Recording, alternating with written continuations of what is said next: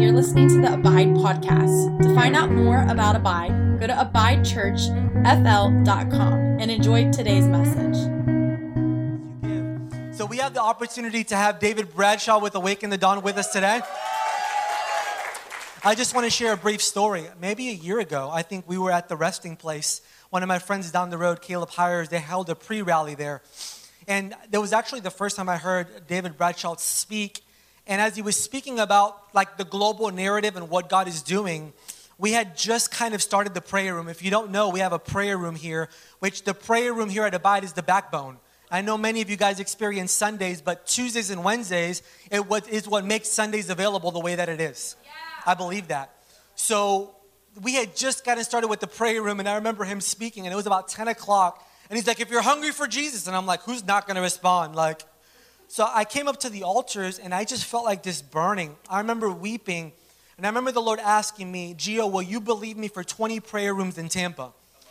And I was like, I'm just trying to get one. Like, I'm just trying to get Wednesday nights going. But I got up and I shared with one of our regional intercessors. I said, listen, God said He wants 20 prayer rooms in our region and to believe Him for that. Not that we would manage our own, but that we would believe Him for our region to be covered in prayer and worship 24 7. So I just want to testify since that day, we, I, I, think we maybe had two or three that were kind of operating. To this day today, there are 14 prayer rooms in our region. So we, we at Abide are a very small part of what God is doing in, a whole, in the whole region of Tampa.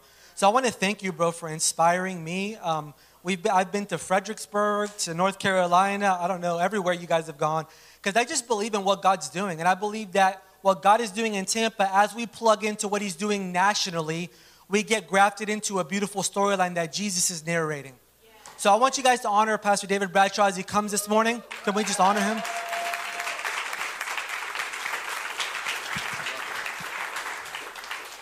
Man, I just love this house. This is a special place. I just want to encourage you to not take it for granted. I'm sure you don't, but just as a friend and a brother coming from the outside, I just want to say this is a this is a special place. This is a unique place. This is a holy place, and you are in a divine storyline. And um, I believe that the Lord is raising up here an apostolic community and when I say apostolic, I don't mean that people are running around saying, I'm an apostle. I'm talking about a qualitative thing that the Lord is doing actually all over the world. You know, I appreciate what Gio said about national movements, global movements, but I, I want to say everything is about local movements. There is no national global movement. It's a bunch of local movements that are falling in love with each other and that's what Jesus is doing. Small is the new big. Really. And what, what was in my heart this morning was to share some blueprint scriptures that I think are critical for this hour that the Lord is highlighting for those that are building apostolic communities. Communities that are hosting the presence of the Lord and that are moving in the Great Commission in the culture of family and the culture of honor towards one another. There, there, is, there is a blueprint that's in Jesus' heart, and he's not looking for the smartest or the brightest, but he's looking for those that will say yes. He, he uses the weak things of the world to confound the wise. One of my favorite verses, I don't know if it should be my favorite because it's so confrontational, but 1 Corinthians 1, Paul, Paul says, or the Lord actually says, I will destroy the wisdom of the wise. That is such an intense verse, isn't it? God says, My ways are not your ways. As high as the heavens are above the earth, so are my ways higher than yours. And I think that every church in Tampa Bay, every church in probably America for the most part, church community, have good goals right? They have good outcomes. They want to see revival, they want to see people saved, they want to see God's kingdom come. They're even, uh, wouldn't you say, I mean, across the board, this is what we desire. So the question becomes the how Jesus is going to facilitate that. because the fact is that we live in the wealthiest church in the world, meaning the American church. We have resources, we have millions upon millions of dollars across the church, probably billions of dollars across the church in America, and our billions of dollars are insufficient in and of themselves. Our brilliant strategic boardroom meetings are insufficient. Our our, our leadership expertise is insufficient. And I believe in all those things. I, we teach our students leadership, uh, uh, leadership principles. They're valuable, but they're only valuable when they're submitted to a higher principle, a reality. And so, what I, what's in my heart this morning is to unpack just a couple, two passages together, because it's one thing to come into environments like this and be like, man, that, that feels good. Doesn't it? Fe- it does feel good. The presence of the Lord, we were born for the presence of the Lord. So when you walk into a place where the Lord is manifesting himself, you go, wow. You, well, sometimes it doesn't feel good because he also has a sword that he's an expert wielder. But but we were born for the presence. And so when you get around the presence, you go, yeah, yeah, yeah, yeah.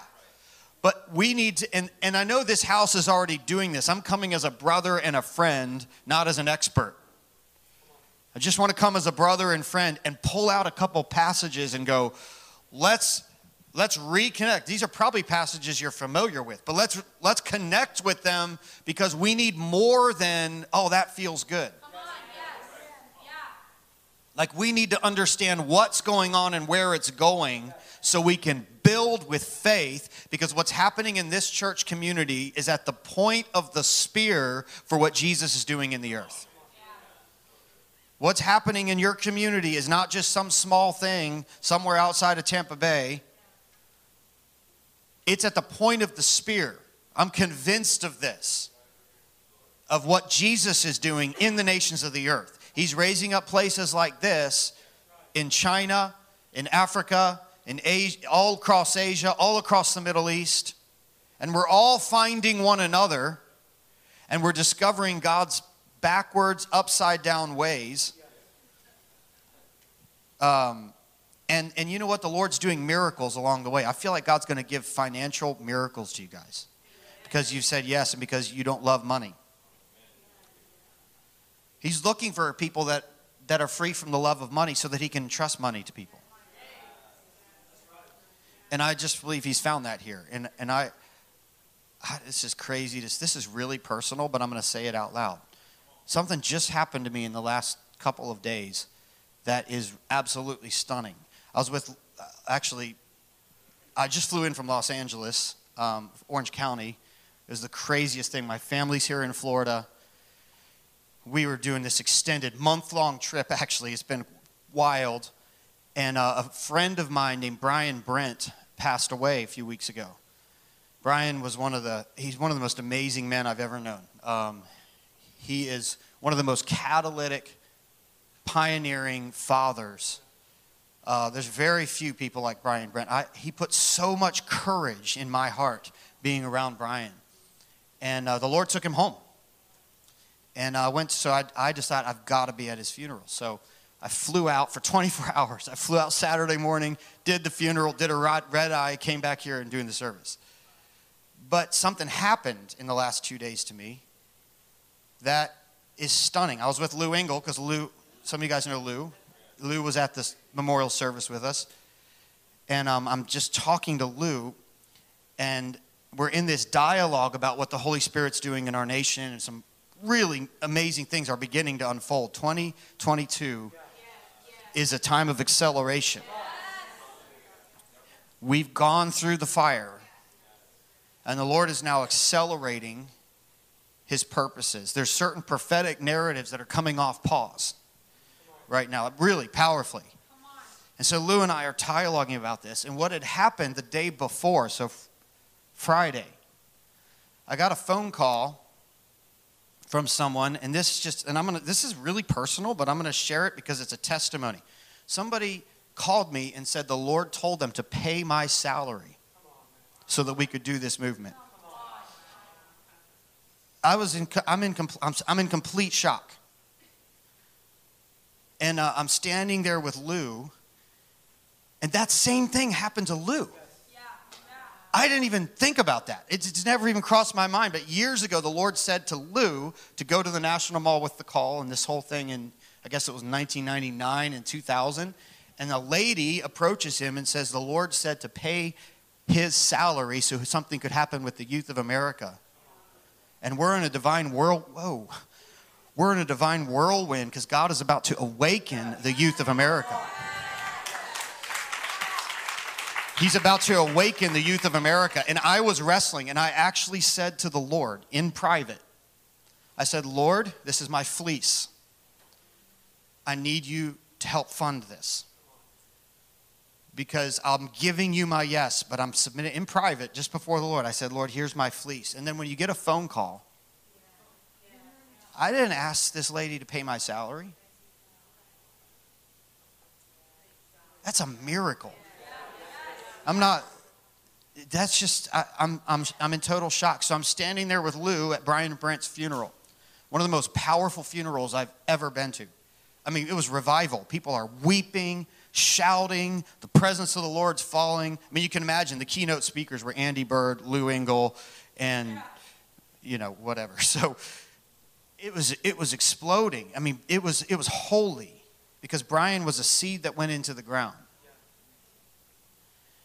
and the Lord took him home, but unless a kernel of wheat falls to the ground and dies, it remains alone. But this is a rapid acceleration of the very dream that Brian, Brian was the main catalyst that led to the send in Arrowhead Stadium. The fact that he would pass right when it's coming to fulfillment is not a coincidence. So we're in this, and Lou and I are in this conversation. It suddenly hits me. I had a phone call the day before about the salary. I'm talking, and that happened, and I told Lou, and you guys, some of you might know Lou. I mean, he literally starts shouting. He's yeah, yeah, yeah. He's shouting. I'm like, I'm like, come on, and it hit me that that this is this is holy. And I, I called this lady as I was driving here. I said, I told Lou what, what you told me on the phone you're going to do. And and uh, and she she was so moved because of God's faithfulness. Because that's a step of that's a massive yes from her heart and it's a massive, and the Lord's just looking for yeses. He's not looking for the smartest and the brightest. He's looking for people, and when you give him a yes, he does all the heavy lifting. He will do all the heavy lifting for people that are fully abandoned. And this is a house of people that are fully abandoned. And so that was that's really I didn't ever think I would share that. I just felt in the it's just personal and we're family and I just felt like I wanted to share it because um, God is about to release finances to you guys. Supernatural provision. I just feel the Lord on that so strong because you're free from the love of money. Because you've humbled yourself and you've lived the priestly life. Zechariah 3 and 4. You've maintained the charge before the Lord. You've kept the charge. And because you've kept the charge, the Lord is going to give you a place among these. And, uh, and this is a time of. Uh, of divine promotion. Of course, we know divine promotion means the cross. That's what divine promotion means. Everybody wants divine promotion, they have no idea what they're talking about. If you want divine promotion, it means you die more. You go lower, not higher. That's, that's divine promotion. But it is a season of divine promotion because there's also spiritual authority in divine, new realms of authority. And I feel like, Gio, I feel like you don't belong to even just one city. I know you're called here. I mean, this is not me prophesying you're leaving. This is just simply saying, I think the Lord is giving, He's going to give you a voice that even transcends this house because He wants to replicate what's happening here. And, and as a sign to you, as a sign to you, He's going to begin to release supernatural provision. So that, see, that was, that was my fleece. I went, God, I, I'm, I'm giving you a yes. And honestly, the yes is a yes. If God says do something, you do it. But I, but the Lord's also a father, and so I just went to him and I said, Abba, I need you to help me pay for my family so we can do this thing. And, and then you get a phone call like that and you go, What just happened? Anyway, praise the Lamb. He's faithful. He's faithful to his purposes. And, and one of the things that God put in my heart, I've been sharing with our staff, is this concept called apostolic passion. Apostolic passion. It's a phrase that Floyd McClung used. He was a YWAM leader. He's also passed in the last, I think, year to be with the Lord. But he coined this phrase, apostolic passion. He wrote an article on it. You can search it. And the idea of apostolic passion is not work yourself up emotionally. The idea of apostolic passion is daily choices that are oriented and informed by the primary goal of Jesus being worshiped in the nations. Apostolic passion is daily choices that are in alignment where your primary metric through which you make your daily decisions is, is that the glory of God would fill your sphere or your city or the nation. That becomes the primary metric. And I feel like when we get into apostolic passion, we get into alignment with heaven. And uh, apostolic passion isn't just get really excited. Apostolic passion is how you make decisions. What you do with your time. It's also when you come to the front and dance and worship and but it's more than that. It's how you use your time and your money and your decisions. And if you bring your decision making into alignment, where the primary objective, the primary reality informing every decision you make is will this contribute to the presence and the glory of God filling my sphere? If that becomes your metric, if that becomes your, your primary goal and objective, you get aligned with heaven and then you become free. You become free because suddenly your life is no longer about your life. And, and then you're free. And so I feel like that phone call for me was a testimony to when you, when you pursue apostolic passion, there's an alignment that comes. And I feel like that's come into this house because you've done that. So, and, and, and again, I, you know, I think about the Apostle Paul. I can't imagine the Apostle Paul being primarily consumed or concerned with just building an organization. Can you? I, I don't see the Apostle Paul being primarily concerned with how his ministry is doing. I see him primarily concerned, number one, the knowledge of Jesus because he said everything's done compared to that. And then I see him concerned for the churches and for the, the name of Jesus to be known. And I think that that, that apostolic alignment is coming. But I, I just I want to highlight two passages. I'm just going to ask for God's grace. I'm going to pray and ask for the Holy Spirit to be the teacher today. Um, I just I sense the Lord is just brooding over this room right now and um, we're in the school of the Holy Spirit together. And you might be familiar with these, these couple passages, but I'm asking, I'm asking the Holy Spirit to teach me this morning because, like I said, this, this takes more than, oh, that feels good. I like the way the worship is. Like, that's not bad, but that's not, we got to graduate past that. And not just the preachers and the pastors and the elders, but the church at large needs to begin to graduate past I go where I like the worship. We got to get a vision for the blueprint of heaven.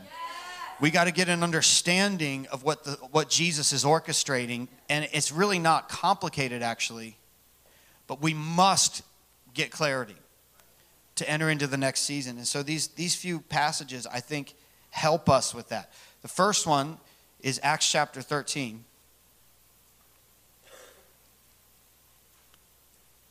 And there's many passages, aren't there? So these are just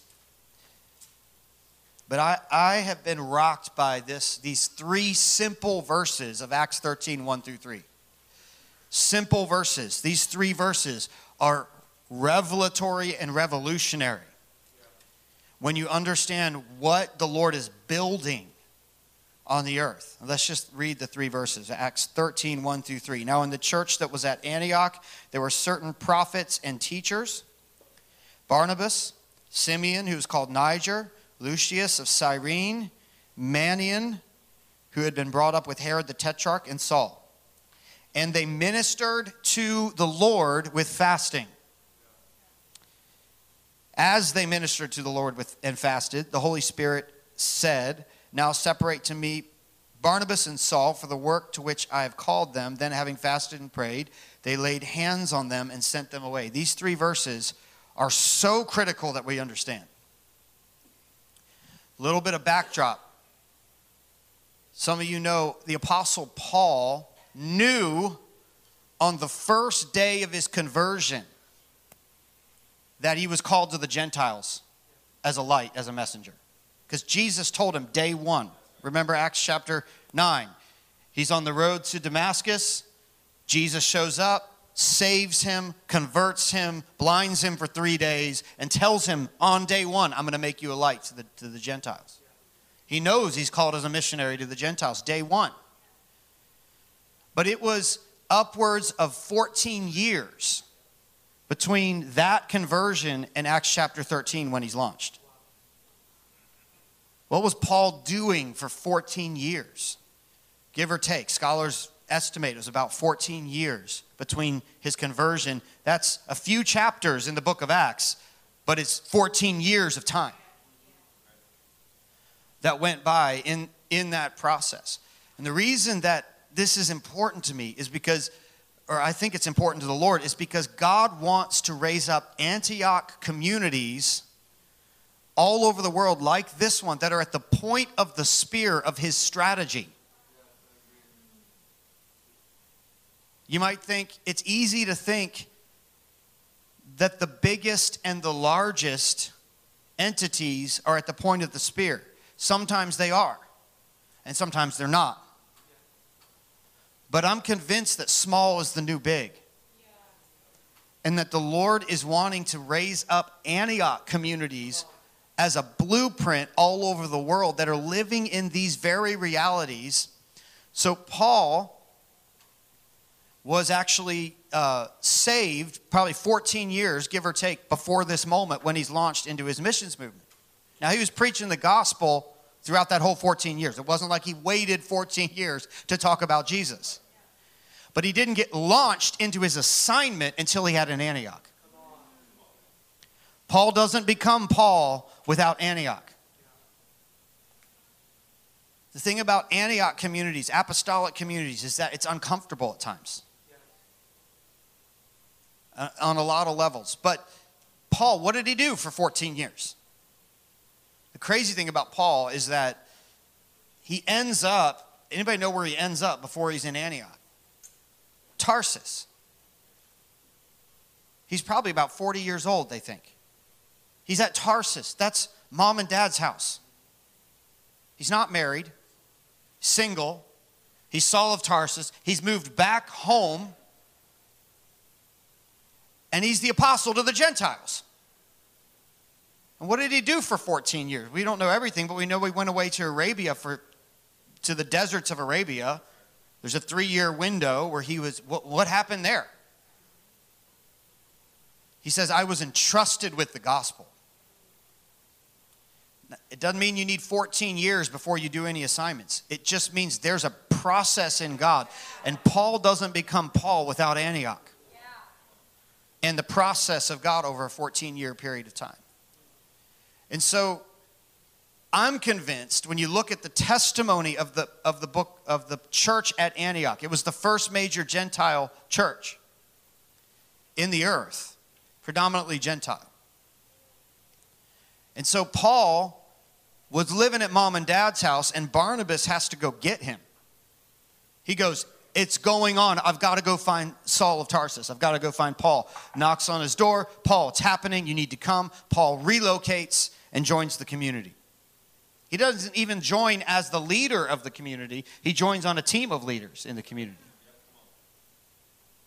There's so much in this, isn't there? And he, and he shows up at Antioch now, why? Here's the question Why was the church at Antioch ministering to the Lord? That's worship, prayer, hosting the presence. Why were they living? It doesn't say that it was a one off. Why were they living that way before the Lord? What was going on in their heart? Was there a crisis? Was there an issue they were dealing? What drove them to the place of ministering to the Lord with fasting? Well, it wasn't even about trying to get Paul sent out. They ministered to the Lord as an end in and of itself. And, and here's, here's what I'm convinced of. If you look at the biblical narrative going all the way back to the to Acts chapter 1 and 2, Jesus goes, I want you to go to Jerusalem. I want you to wait there until, I, until the Holy Spirit comes upon you and you become my witnesses in Judea, Samaria, and to the ends of the earth. And they go into the upper room and the temple and they minister to the Lord. And there's only 120 of them after 500 people had seen Jesus in a resurrected body. 120 was the result of Jesus' earthly ministry. And they're in the upper room and they're ministering. That's worship and prayer. It's drawing near, it's hosting God's presence as a primary focus. And as they're living that way before the Lord, you know the story upper room, mighty rushing wind. In one day, 3,000 are saved, not because Peter is the best preacher, but because the Lord rent the heavens and, and rested upon a group of 120 people, and suddenly there was an authority that transcended anyone's personality. And in one moment, 3,000 were added. That was not a one off event, that was a prototype and a pattern. Because you see it continue. Acts chapter 3, they're going to the temple every hour of prayer. They're constantly engaging. Acts chapter 4, they get their first wave of persecution. What happens? They didn't get on social media and complain about their persecutors. They went back into the prayer room and their prayer meeting shakes with the glory of God. They're all filled again, same guys, filled again with the Holy Spirit, and they continue to speak the word with boldness. And then it goes from addition to multiplication. A lot of scholars believe that by the time you get to like Acts 6, where you have Ananias and Sapphira, you know, or Acts 7, he says they believe there's upwards of 20,000 believers in Jerusalem at that point. It wasn't like a small side room movement anymore. The Lord had taken them from addition to multiplication, but it didn't come primarily from the personalities or even the strategic planning, which is important it came from the presence of God in their midst. And that became a prototype, and he goes on right all the way through, you know, even, even Paul, Saul of Tarsus conversion. How did Saul get saved? He was the primary persecutor of the early church. He was the face of persecution. If you said persecution against us, Saul of Tarsus.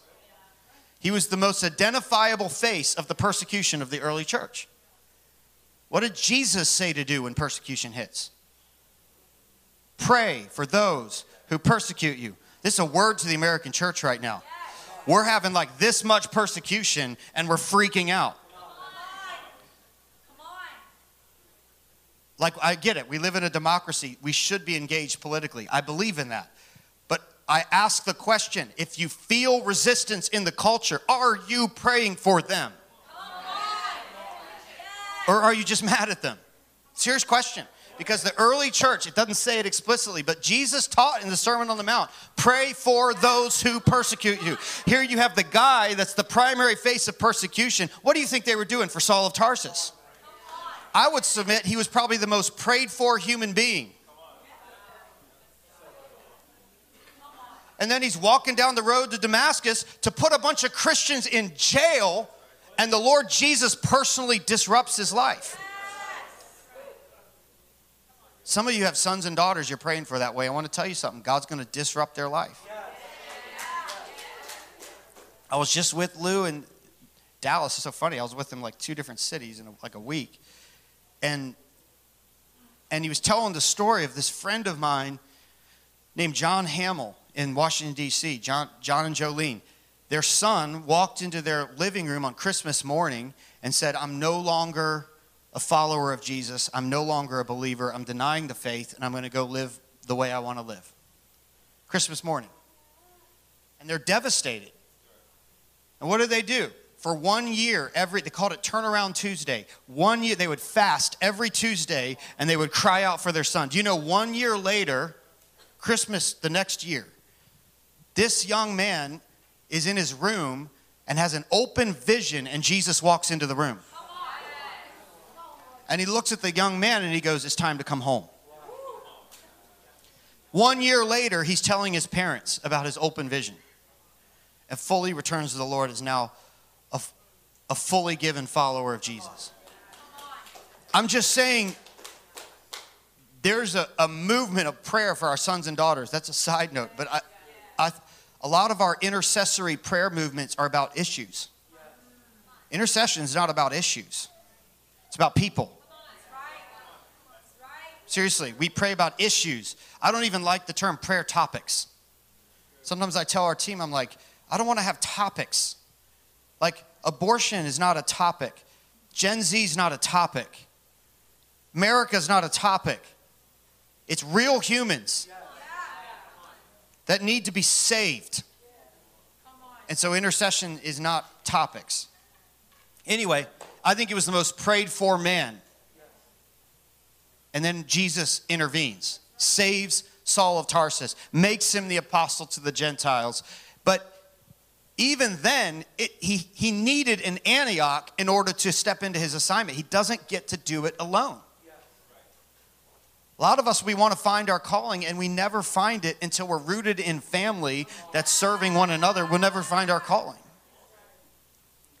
And, and this pattern just keeps going. I mean, all the way to Acts 10, the first major Gentile salvation, right there at Cornelius. Remember the story? Cornelius, the Roman centurion, angel shows up and he goes, Cornelius, because of your prayers and your alms have gone up as a memorial to the Lord, Peter's coming. And he gets the gospel.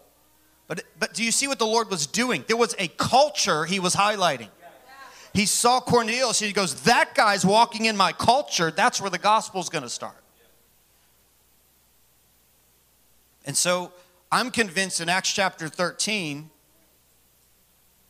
that there's a recognition that there's no human remedy for the breakthrough in the nations that we want to see. That's in God's heart. How many of you know there's no human remedy for America?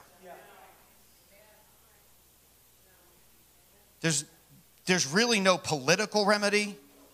Ultimately, again, I believe in being engaged in politics, but all of our efforts are insufficient without a manifestation of God's glory in and among Antioch communities. It's at the point of the spear. I'm submitting it to you guys. God's ways are not our ways. His thoughts are not our thoughts. It's upside down and backwards. And his strategy has Antioch communities. So, what was going on in Antioch? Number one, there were prophets and teachers together. That's amazing, actually. Maybe that's maybe you're not tracking with why that's amazing. But prophets and teachers can be oil and water. Prophets look at a clock and they see some prophetic reference in the time. Teachers are like, that's a time. Right? Like these, these, these are the kinds of things. It's oil, it's like, it's like, what's the spirit saying that? And then the teachers are like, it doesn't even matter. What's the scriptures teach? And they're like, but Antioch had prophets and teachers moving together. Number two, they were multi ethnic. That group of people in that time had no business being on the same team. You had, you had uh, Simeon, who was called uh, Niger, which means he was black. He was African. He was African. You had Jews and Gentiles. You had Greeks, Jews, Gentiles, African, marketplace people, missionaries, all in one family. That's what you had in Acts 13. And what were they doing? They were ministering to the Lord with fasting. I'm convinced of this. They looked back on Acts chapter 2 and Acts chapter 4 and Acts chapter 6, where the apostles said, if we don't stay in the ministry of prayer and the word, this thing's going to plateau. They looked at Acts 10. They looked on, and the Lord made it clear there's a culture that He lives in. It's not earning something from God, but there's a blueprint from heaven and he's looking for communities that will minister to the Lord with fasting in the context of family and relationship and team. And that's what's happening here. at Abide. God's raising up a blueprint. I just I want us to connect that this is bigger than oh, the worship's good there. The, the, the preaching's good there. It feels good when I'm there. I can feel the love of God. That's all great and it's all true. But we but the Lord wants you to get in a narrative with him. He wants your church family to be in a narrative. Antiochs are going to go are going to explode everywhere. They're going to minister to the Lord with fasting. What that means is just like Acts chapter 2 and Acts chapter 4, the Lord is going to begin to rest upon them. It's going to begin to dwell upon them. The distinction of them is not going to be just their gifting, it's going to be the personal presence of Jesus that sets them apart from everything else. You know, I, I, I was just in Dallas a couple weeks ago, and a friend, uh, uh, I love, upper, I love the upper room community. And Michael Miller's become a friend, he, and uh, he t- one day we were riding in the car, and I was like, Can you just tell me your whole story? By the way, that's a great thing to do because the testimony of Jesus is the spirit of prophecy. Find out each other's stories, and there'll be an encounter with the Lord in it. I just said, Tell me, and he starts talking about his journey from Church of Christ, where they didn't even play instruments, to leading upper room. And I won't tell the whole story, but the Lord hijacked his life. And there was a six year, I don't know if you knew this, but there was a six year period of time where somebody gave him this house of prayer called Upper Room. He didn't even name it. Some guy already had it, and he goes, Hey, do you want it? And he leads it. He feels the Lord say to lead it, I mean, to, you know, to help steward it. And for six, get this, this is crazy. For six years, the Lord would not let them do any media or promotion, not even a website. One time he tried to make a website just so that people could find it. And immediately the Lord, some prophet calls, and the Lord's like, You can't do it. No websites, no media, no production, no music, no albums. But it's growing. And kids are coming from everywhere. And what they did is for six years, they went in the laboratory of how you minister to the Lord for six years.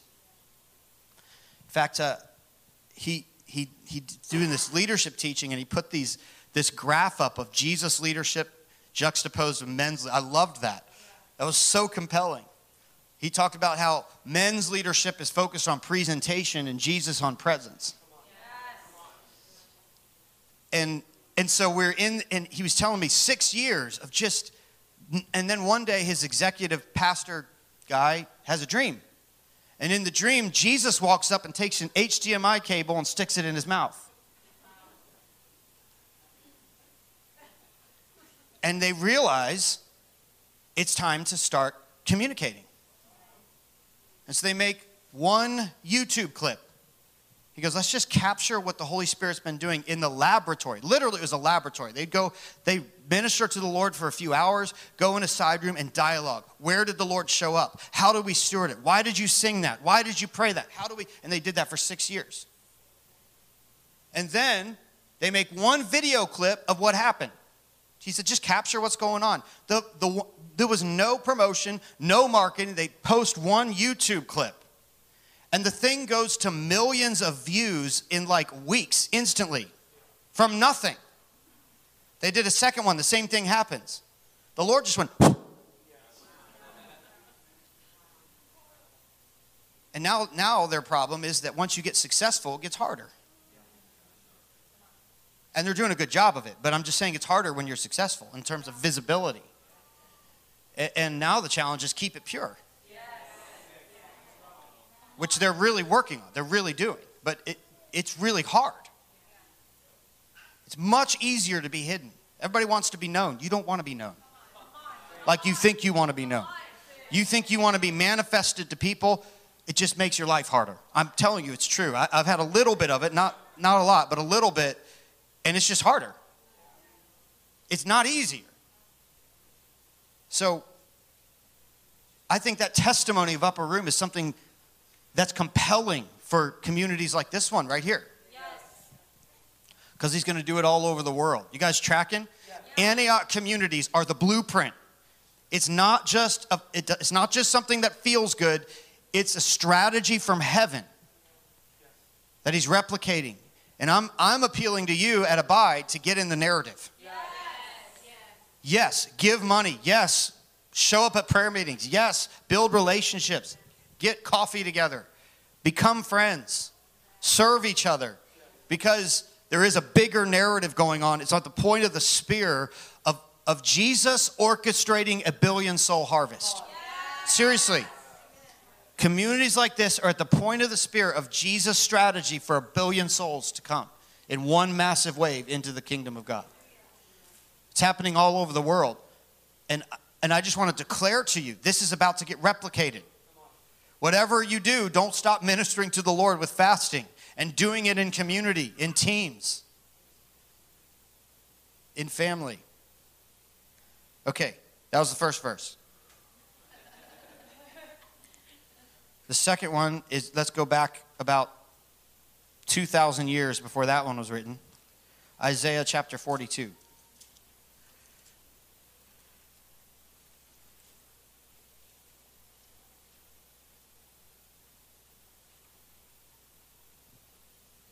Isaiah 42 is, I'm, I'm advertising, I'm not even going to try to teach through the whole chapter right now. I think I might have brought this chapter up here before, but I, I am falling in love with Isaiah 42 right now. Again, it's so important that we move past, oh, that's a trend, or that feels good, or I like the way that is, and it appeals to me. Like, we got to get in the narrative. But it's not, when you say global narrative, it can be misleading because global narrative sounds so big that we're not part of it. But the global narrative is local communities moving in something together. That's the global narrative. It really is. So when we say global narrative, it's it's you. You're the global narrative. This church family is the global narrative. Yes, there's a global narrative, but the global narrative is very different than we think. I told our team, uh, because we have a so called national movement, but I told them, I don't want a national movement, I want local movements. I just want to serve that. If we can serve that, I'm in. But as soon as this thing becomes about building a big organization, I'm out. Because there's something bigger going on. What the Lord is doing is raising up Antiochs. Weak. Don't you love that verse where Paul goes, Not many of you were wise? Right? That's us. We're in that category. So Isaiah 42, I'll probably just take 10 minutes on this. And, and I just, and then I want to, and then I want to pray. But I, I just, I want us to see Isaiah 42 is one of these glory chapters. 2,500 years ago, Isaiah saw it. He heard the Lord. Isaiah 42 is about how God is going to bring justice to the earth. It's a justice passage. Is there a cry for justice right now? Isaiah 42 is God's justice strategy. It's how he's going to make wrong things right. But when you actually put your eyes on it, it's stunning, his justice strategy. Because he starts with this He says, Behold, look, Jesus, my servant whom I uphold. He says, I've put my spirit upon him. He will bring forth justice to the Gentiles. He will not cry out or raise his voice. He describes his first coming. But he says, the beginning point of the issue of justice, because the world is in consternation because by God's grace in 2020 and 2021, He's kicked out the props globally, and everybody knows something's messed up. That's His grace. He got us off balance. I'm not saying he caused the pandemic exactly. I'm just saying he got the whole world off balance as a gift to the world. So we could realize the need for justice. The world knows justice is needed. Now, the definition of justice gets all over the map sometimes. Justice just means wrong things are not just forgiven. I was tell, we, were, we were having family like Bible study the other day, and I'm like, guys, this verse is about Jesus. Jesus didn't just come to forgive you, he came to actually make everything wrong right. He came to take everything that the, the satanic powers have orchestrated and literally turn them on their head and make them right. Jesus is justice. Amen. so it starts with get your eyes on him. And here's the amazing part it's a justice verse. And he goes, This is the one in whom my soul delights. It's the Father's love for Jesus that is the topic of justice.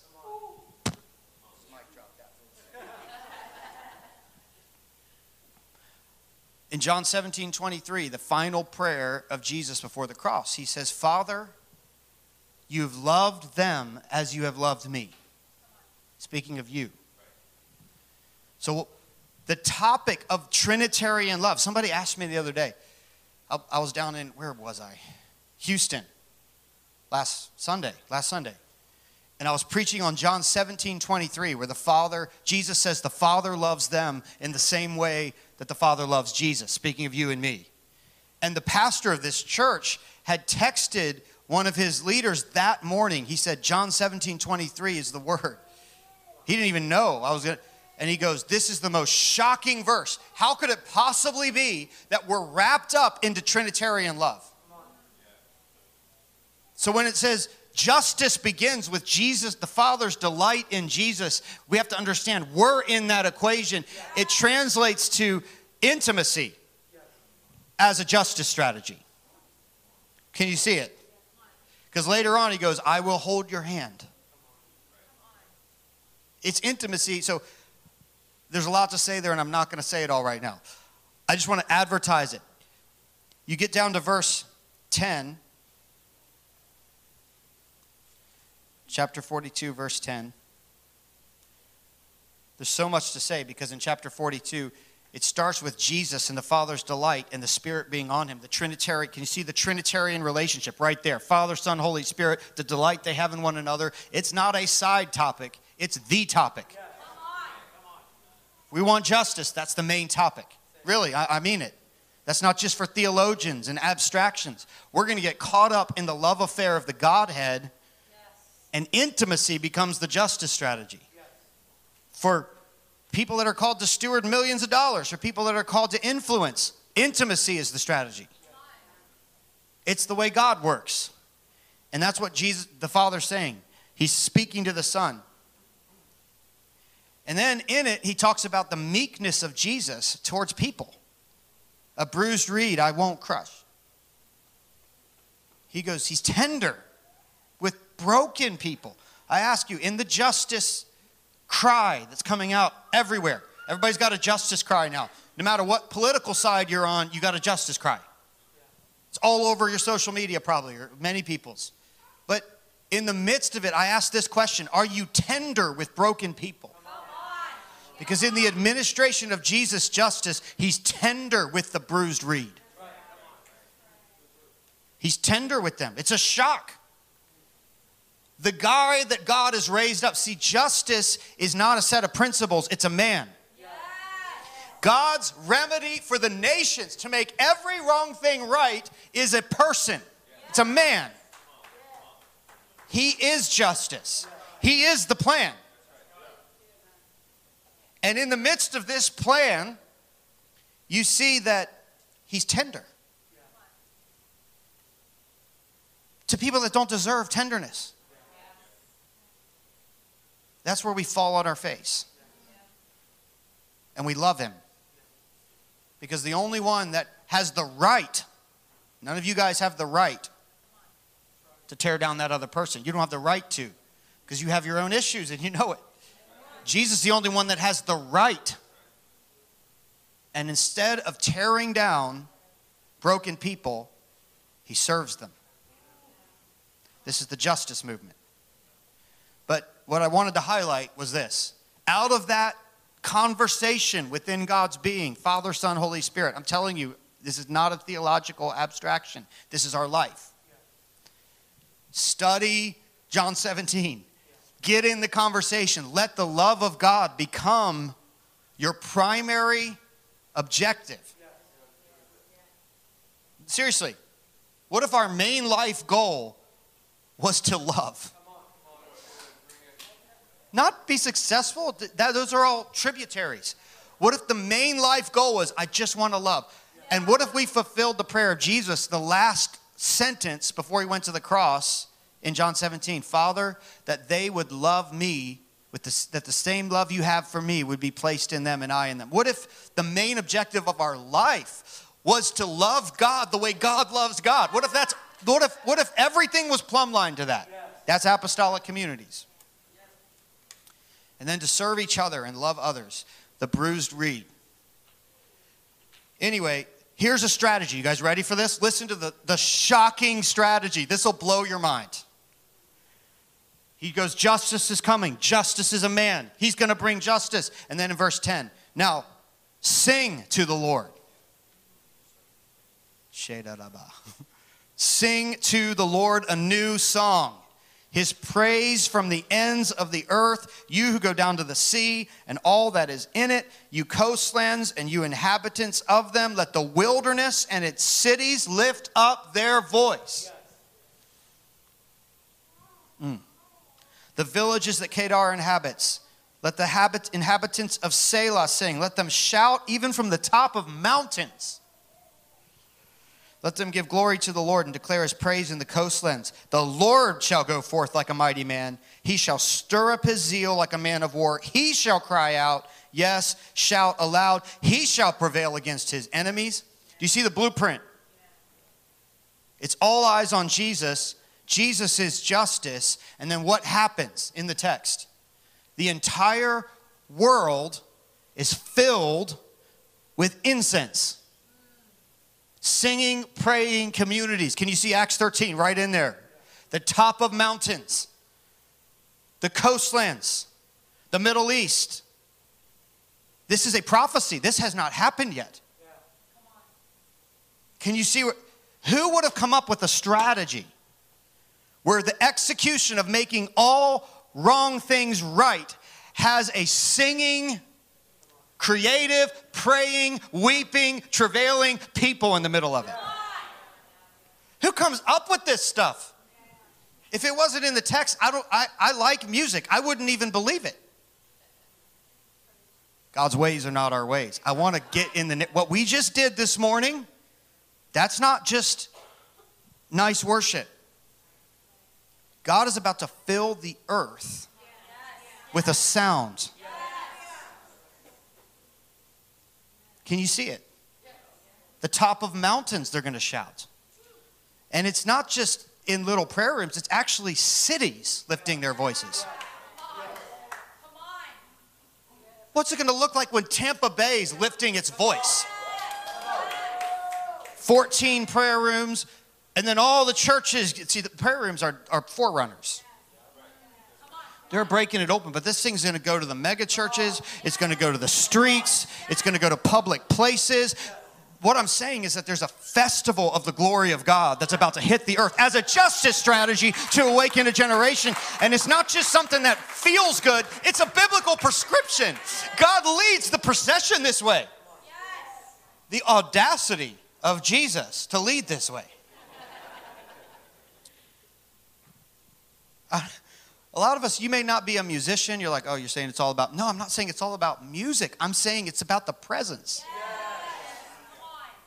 But in that environment, one of the things that's going to happen is a new sound is going to come. It's going to fill the earth. And then in the midst of that sound, the Lord, as you see the text, the Lord begins to shout. And then if you read the rest of the text, it starts describing scenarios around the return of Jesus. What I'm telling you is that this movement of Antioch communities that are ministering to the Lord as family, serving one another, and this worshiping, praying, creative, spontaneous movement is not a fad that's going away. It's not something that some charismatics invented over in the corner. I was just with a bunch of worship leaders in Houston, some of them of large churches, and I just said, hey guys, have you guys noticed that spontaneous singing is now suddenly a thing everywhere? Why is that? Is it a trend? Or is Jesus orchestrating something? And I'll submit to you that he's orchestrating something. And again, this is just kind of a teaching. I, I didn't plan to do it this way. I just want to get these verses out and get rooted so we can get in the narrative with the next level of faith so we can build with faith knowing that we're part of Jesus' blueprint for the billion soul harvest. And I want you to see it with your eyes in the text, not just feel it when you walk in the room. And you're probably familiar with some of these verses, and there's many, many, many more verses. But I, I just, I want us to connect it. You may be like, I don't even, you may be here at Abide, and you're like, this place is a little interesting. What are they doing? Well, I'm not saying this place or any place has it all figured out. We're all in process, we're all learning. I'm not saying anybody's doing it perfectly. I'm just saying there's a culture, there's a sound, there's there are values that Jesus is highlighting in groups of people. It's not about doing it, it's about becoming it. It's one thing to sing a song, it's another thing to become the song. And then the song comes from here instead of just here. That's what's coming. And you have that in your midst. But it's going to increase, it's going to be in public places. It's going to be cities singing, not just individual singing. Seriously, can you hear this? It's a strategy from heaven.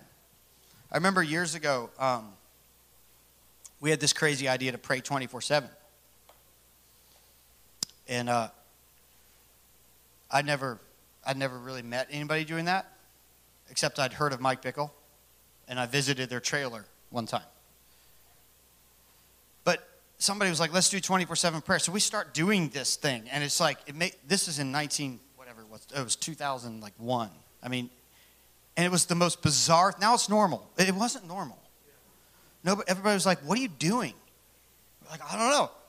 So we, we start doing this, and I remember one time, first of all, people start getting saved like you would not believe. I was like, this isn't supposed to be an outreach. The Lord missed the program here. This is a prayer meeting, this is not an outreach. That's another topic. But I remember one night we were hidden. Man, don't despise hiddenness. We're a bunch of 17 year old girls are in a little prayer room, pouring out their heart to the Lord. Like three in the morning. And one of them is like, I got, I had this vision of this lightning bolt that came down. She drew it because we used to have paper all over the wall. She drew it on the wall, lightning bolt. And she said, permanent impartation. God's going to do something permanent in our city. Lightning bolt that stays. Can you imagine? God does something and it stays permanently. It was an interesting vision. She just saw it in her mind's eye when she was praying, so she drew it. And these little girls are there at three in the morning and they're going, God, send the lightning. And while they're praying it, lightning strikes the building they're in. Like for real. And it puts a hole in the ceiling above the pulpit of the church. Right above the pulpit. We had to stick a bucket down there to catch the raindrops. A couple weeks later, we had Alan Hood, I think for the first time, and a bunch of others, first time they ever came. We didn't even know these people. And we realized they began to describe to us this DNA that we'd never heard anybody articulate and it became a permanent impartation. It lasted because it was more than wow, the lightning struck the building. There was an understanding of the culture of heaven that began to permeate our strategic planning. And this, this just began to, I, I'll never forget the night that same time. The girls had the vision, the lightning strikes, Alan's, all this, we're in this total whirlwind. And I remember we wrote this, we wrote songs. And we wrote this one song, and it was the first night of this. We had a large gathering at the end of it. And it was the first night, and we're singing this song that we had just written. And all of a sudden, the, the glory of God enters the room. Because we had been crying out for three weeks for an open heaven in our geography.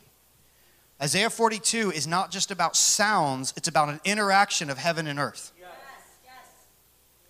It's not just about music, it's about the interaction because from God's person proceeds lightnings and thunderings and sounds and voices. It's the prophetic spirit. It's proceeding from God. And, and it's, it really is this idea of open heavens. How many of you know open heavens can be geographic and corporate?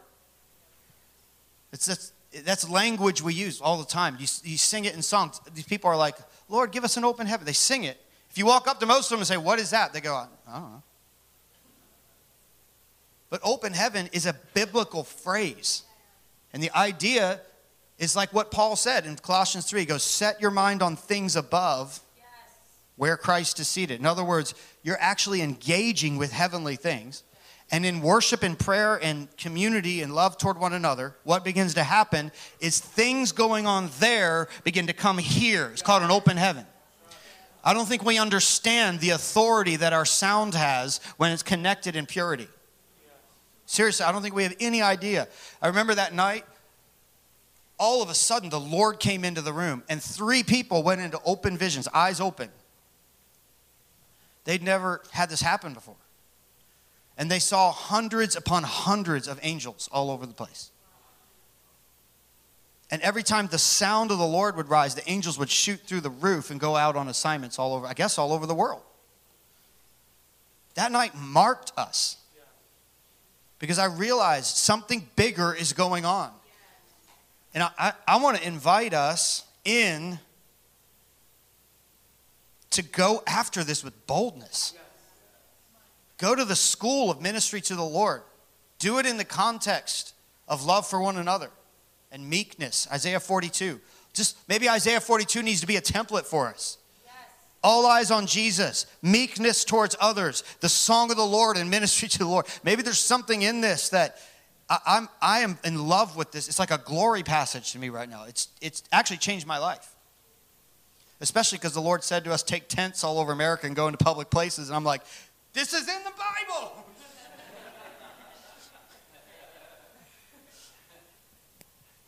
but that's only going to increase. And I want us to just, I want us to have faith for this. I, I want us to go after the open heavens in Tampa Bay. Yes. Like, can we go after it as a culture? Yes. Not just an event, as a culture. We're going to live as an Antioch community because what we want in our region is an open heaven over the region. I've got an open heaven in my spirit because I have direct access to the Lord at all times because of Jesus. But I want it for I want it for our community, for our city, for the next generation, for Tampa Bay, for regions, for corporate groups of people. We want to see what's going on there begin to come here because we're living in such a way that we are interacting as a community with Him as a lifestyle. Like for real. And that becomes a complete game changer. And uh, so, what's in my heart this morning is just to say to Abide, what is happening here is in the blueprint. And I don't mean that presumptuously, and that's not an arrogant thing for the leaders here. They wouldn't even say it this way probably about themselves. I'm saying it as a brother and a friend. What's going on here is a prototype. It's not perfect, but it's a prototype. And I'm asking everyone to lean into it. Those of you that you might be like, well, I can't come to Tuesday prayer meetings. Then when you're driving to work, turn it into a prayer meeting. Become the open heaven. Begin to live in it. I'm telling you, something, something is there's a sound of hunger that's beginning to rise. Seriously, something is shifting right now. I was just with a, our a bunch of students back in Fredericksburg before we left for our trip, and I was teaching a class on this, and and all of a sudden, this sound of hunger hit the room, like tears, desire, groaning, songs hit, and for I don't even know how long it went. It just wave after wave. This sound of, of hunger began to hit the hit the community. I just want to pray. I want to pray. Uh, uh, for that new song to hit this place in a new way. Not because we want to get better worship, but because Jesus wants to live in Tampa Bay. He's looking for Antiochs, people that will fully give themselves to him. And, and I want to say this a couple months ago, I had a dream. And in the dream, I was in a regional expression of worship and prayer. It was like citywide, it was a regional thing. And I'm standing in the midst of it and I'm watching it in a dream. And in the dream, I stood up and I opened to Romans chapter 12. And I read it to the group of leaders from across the city. And all of a sudden, as we read the verse, the, the Lord suddenly broke into the meeting in the dream. It was a very vivid dream. You know, sometimes you have those dreams where you're like, whoa, that was the Lord. Well, that, that's what it was. Listen to what it says. I beseech you, therefore, brethren, by the mercies of God, that you present your bodies as a living sacrifice, which is your spiritual act of worship. Present your bodies. It's not just your songs, it's not just how loud you pray. Your body is your being. In other words, it's your everything. You're presenting yourself as the worship. Where are the communities that they're not just giving songs, they're giving themselves? The songs are actually the overflow of themselves, presenting themselves. They're becoming the song and the sound and the prayer. Lou and I were just talking about this last night. I had this dream where I was in his house in the dream, and there's son sitting there, and his son swallows a nail, and suddenly it's me that swallowed a nail. And I pain. And I woke up the next morning. I'm like, what was that dream? It was a bad dream. And Lou goes, no, it's the cross. And I felt like in that window, the Lord transitioned me from intercessory prayer to intercessory life. Still doing intercessory prayer, but our life became the offering. Which means God's going to deal with our hearts if we want this. See, it's not enough to say, oh, they're all going to get it together and we're going to become a resting place for the Lord. What the Lord does is He comes in and He goes, if this is what you want, it's going to start in your own soul. I'm going to possess you completely as an individual. I'm going to come after stuff. I feel like the Lord is coming after stuff right now. But when he's coming after stuff, it's not because he's upset necessarily. It's because he's because he likes you. So I want to this morning, I, I don't know. I don't even know how to do this. I just want to present our bodies as a living sacrifice. Because I think something's coming to this community. I think Isaiah 42 and Acts 13, many other verses. You were born to live in this open heavens reality in cities, campuses, regions. Tampa Bay, I'm telling you, God's eyes are on this region. Something's happening here. Can we, stand, can we stand up together? Or if you want to lay prostrate, whatever you want to do. I just want to ask the Lord to touch us right now. I'm asking you, Lord, to mark us. I ask you to raise up an Antioch right here in this church family, right here in this region. I ask you to raise up a people that present their bodies as a living sacrifice. And I ask you to release the song the song of the Lord, the sounds of hunger, the cries for more. Let it come, Lord. God, I present my body as a living sacrifice right now. That there was a prophetic song earlier about preparing for the Lord's coming. That song was like fire. Did you guys hear that? Prepare. Get ready. It's just a matter of time before the Lord begins to show up in ways we've never seen him show up before. How many of you know that? That's not possible. It's coming. The Lord's going to begin to show up in ways we've never seen in our lifetime. I don't know exactly where or when. I just am telling you, the Lord is going to begin to show up in ways that we have not seen in our lifetime. Somewhere, some city, some region, may it be here. That the Lord begins to show up in ways where we walk out and no man gets the glory, and you walk out and you go, God just did something that none of us have ever seen in our lifetime. That's coming. But we actually have to prepare like it's coming. We have to present our bodies as a living sacrifice. Come on, not just our songs, but ourselves. Lay your hand on us right now, Holy Spirit. I ask you all over this room that you would raise up a holy given people. Come, Holy Spirit, right now to, to abide church community. Come right now, Lord. We present our bodies as a living sacrifice.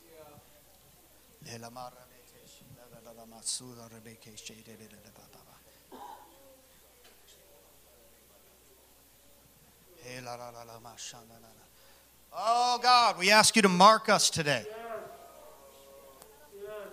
This is an Acts 13 community.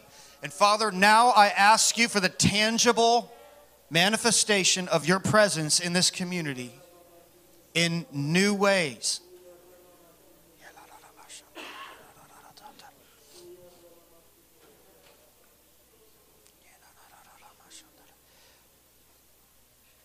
We're going to become a sending community, gospel community. Can we just begin to pray? If you have, if you have a prayer language, you can use it. What, let's just begin to lift our voices for a minute.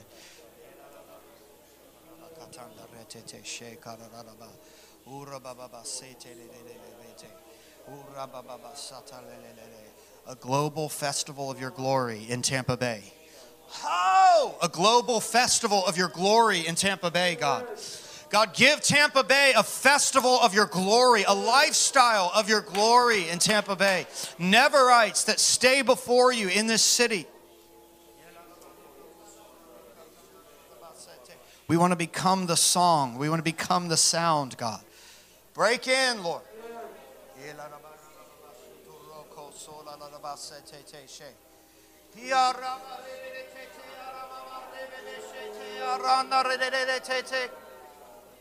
Let your presence come now.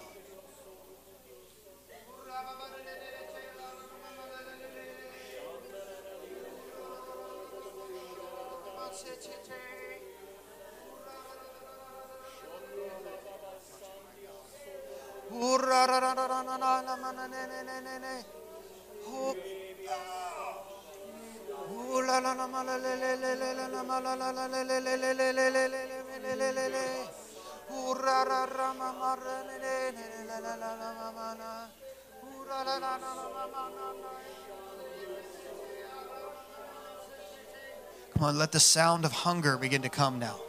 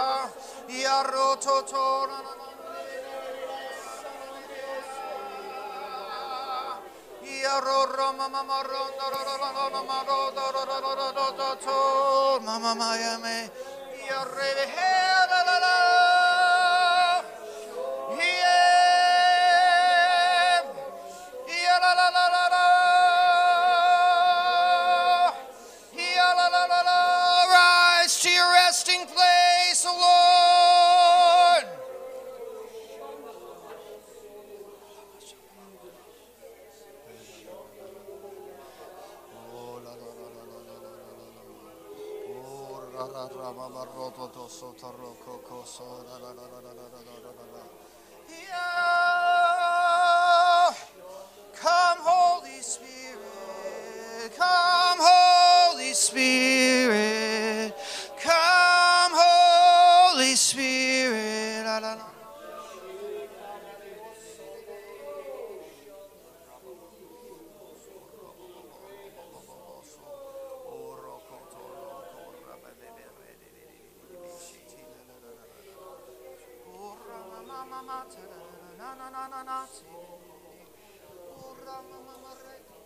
Come on, if you can, let's lift our voices. Just, just begin to speak your own. Just let the sound, the prayer of hunger begin to come. Just engage the Lord. If you want to sing, begin to pray.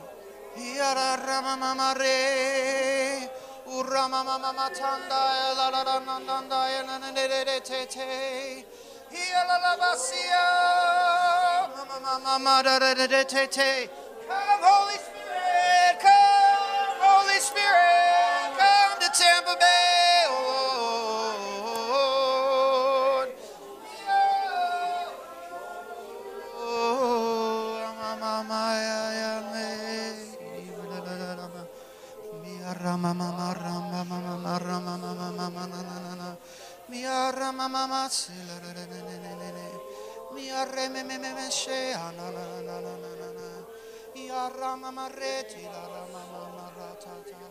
Ia, rama, ma, re, ti, la, rama, mama, ra, ta, ta. Oh, Come on, where, real quickly, where are the songwriters? Just keep singing in the spirit. Where are the songwriters? Just raise your hand right now. Any, any, any musicians or songwriters, just put up your hand. I'm going to pray for, pray for the Lord to touch you right now. Father, I ask you, I, Lord, I remember James Ryle's vision about how the Beatles amplifier was in the closet of the church. And Lord, you're about to release something. And right now, I ask you for these musicians, rush upon them, Lord.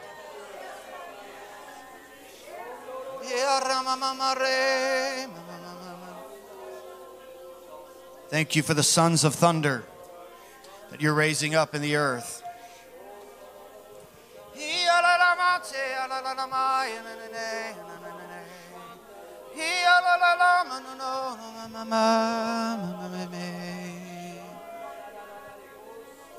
Ooh,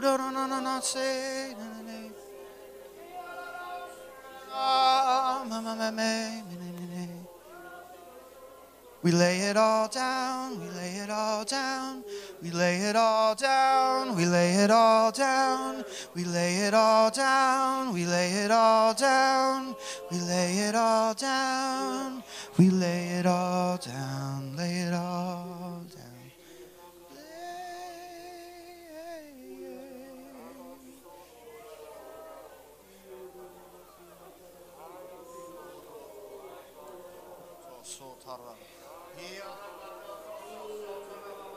Come on, five more minutes. Can we just do it right now? Lift your voice if you can.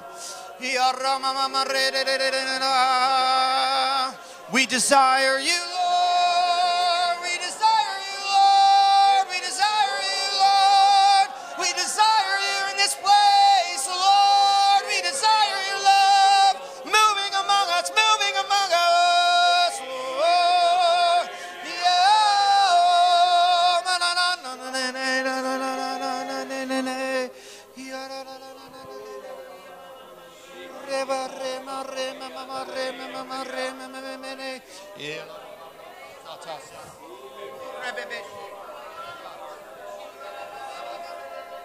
As you put your spirit upon Jesus to execute your justice, put your spirit upon us. Put your spirit upon us, Lord.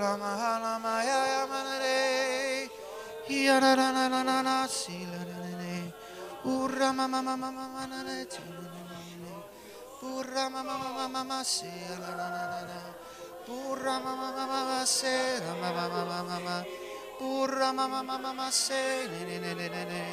Burra mama mama mama se la mama.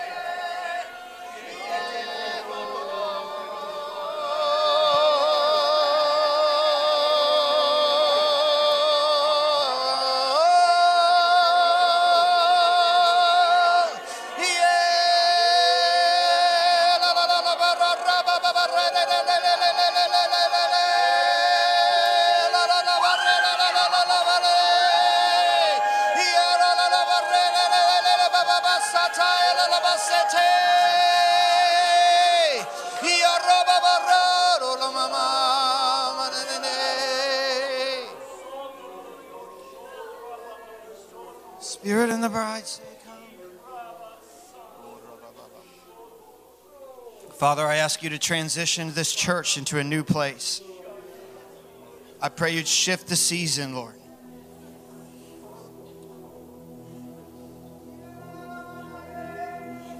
Refresh the weary ones, Lord.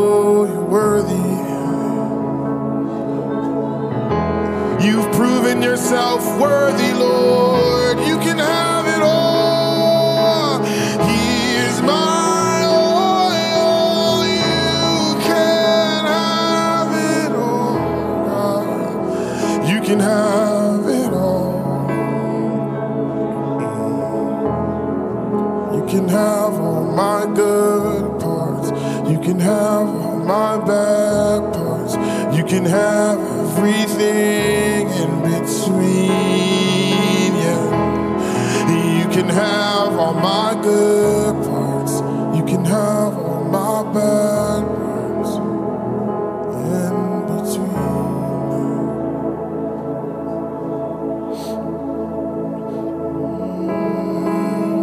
I just want to I just want to sing a song of the house. This is actually a song that was that was came out of this house, but I just heard us as a, as a community just declaring it.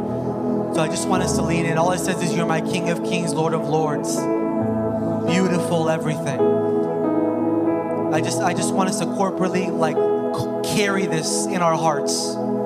This is why God has planted us in this community to establish an altar and all of the beautiful things that happen are a byproduct of us beholding Him and being captivated by Him. So, Father, we just say yes and amen. You are enough.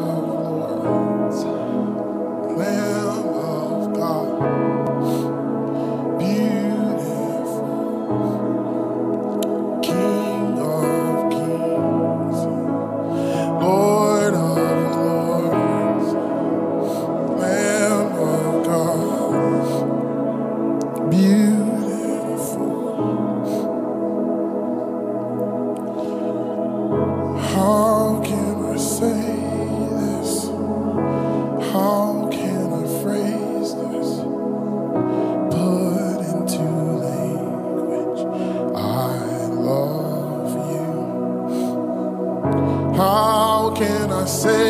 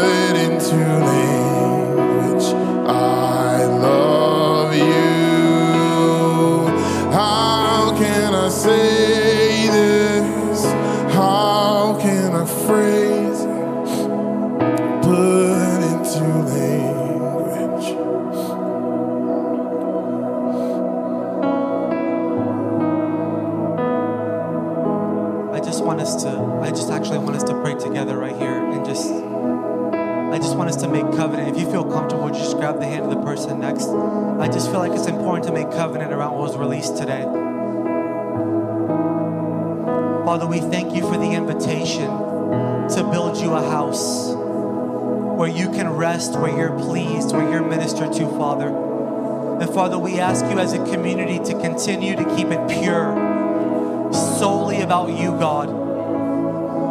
That we would be captivated, God, by a call that you've given us as a community to minister to your heart and trust in the promise that as we keep you at the center, you will touch the masses. You will touch the broken, the prodigals, the prostitutes, the trafficking, God, the addiction, the brokenness, the school systems,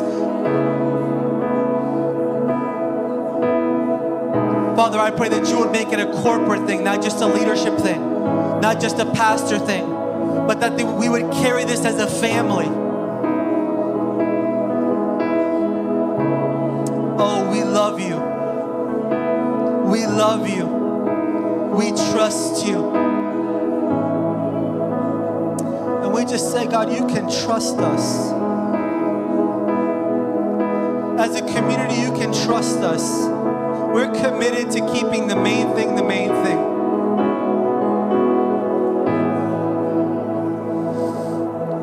Father, we just ask you for mercy for our region.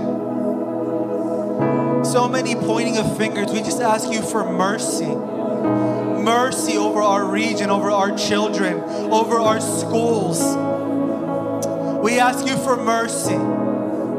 Mercy that you would open eyes, even in this room, spiritual apathy and complacency and the blindness. We ask you for mercy. Mercy.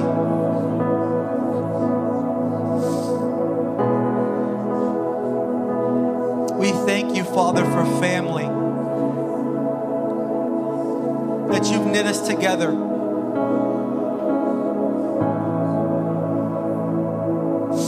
It's so much more than we ever even dreamed, God, and we just thank you. God. Father, I bless every family here and their children, their ministries and their families, God. I pray that they would build an altar for you at the center of everything they do. That what happens in prayer room would go from Tuesdays to Wednesdays to Thursdays to Fridays.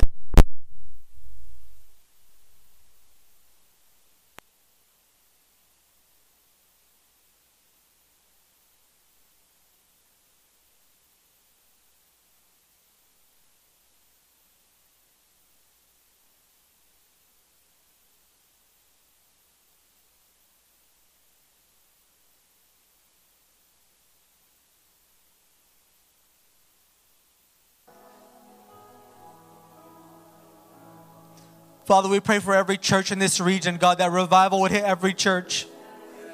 That you would touch every leader and pastor, God, in our region, God. That you would expand them, God. That you would encourage them, God. That you would give them hope, God. And that you would knit us together. That the church of Tampa Bay would be one church.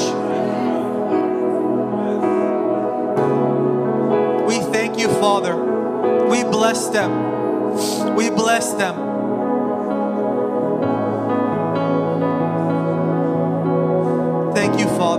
Trust your leadership. And that no matter how dark things look, God, you are in control.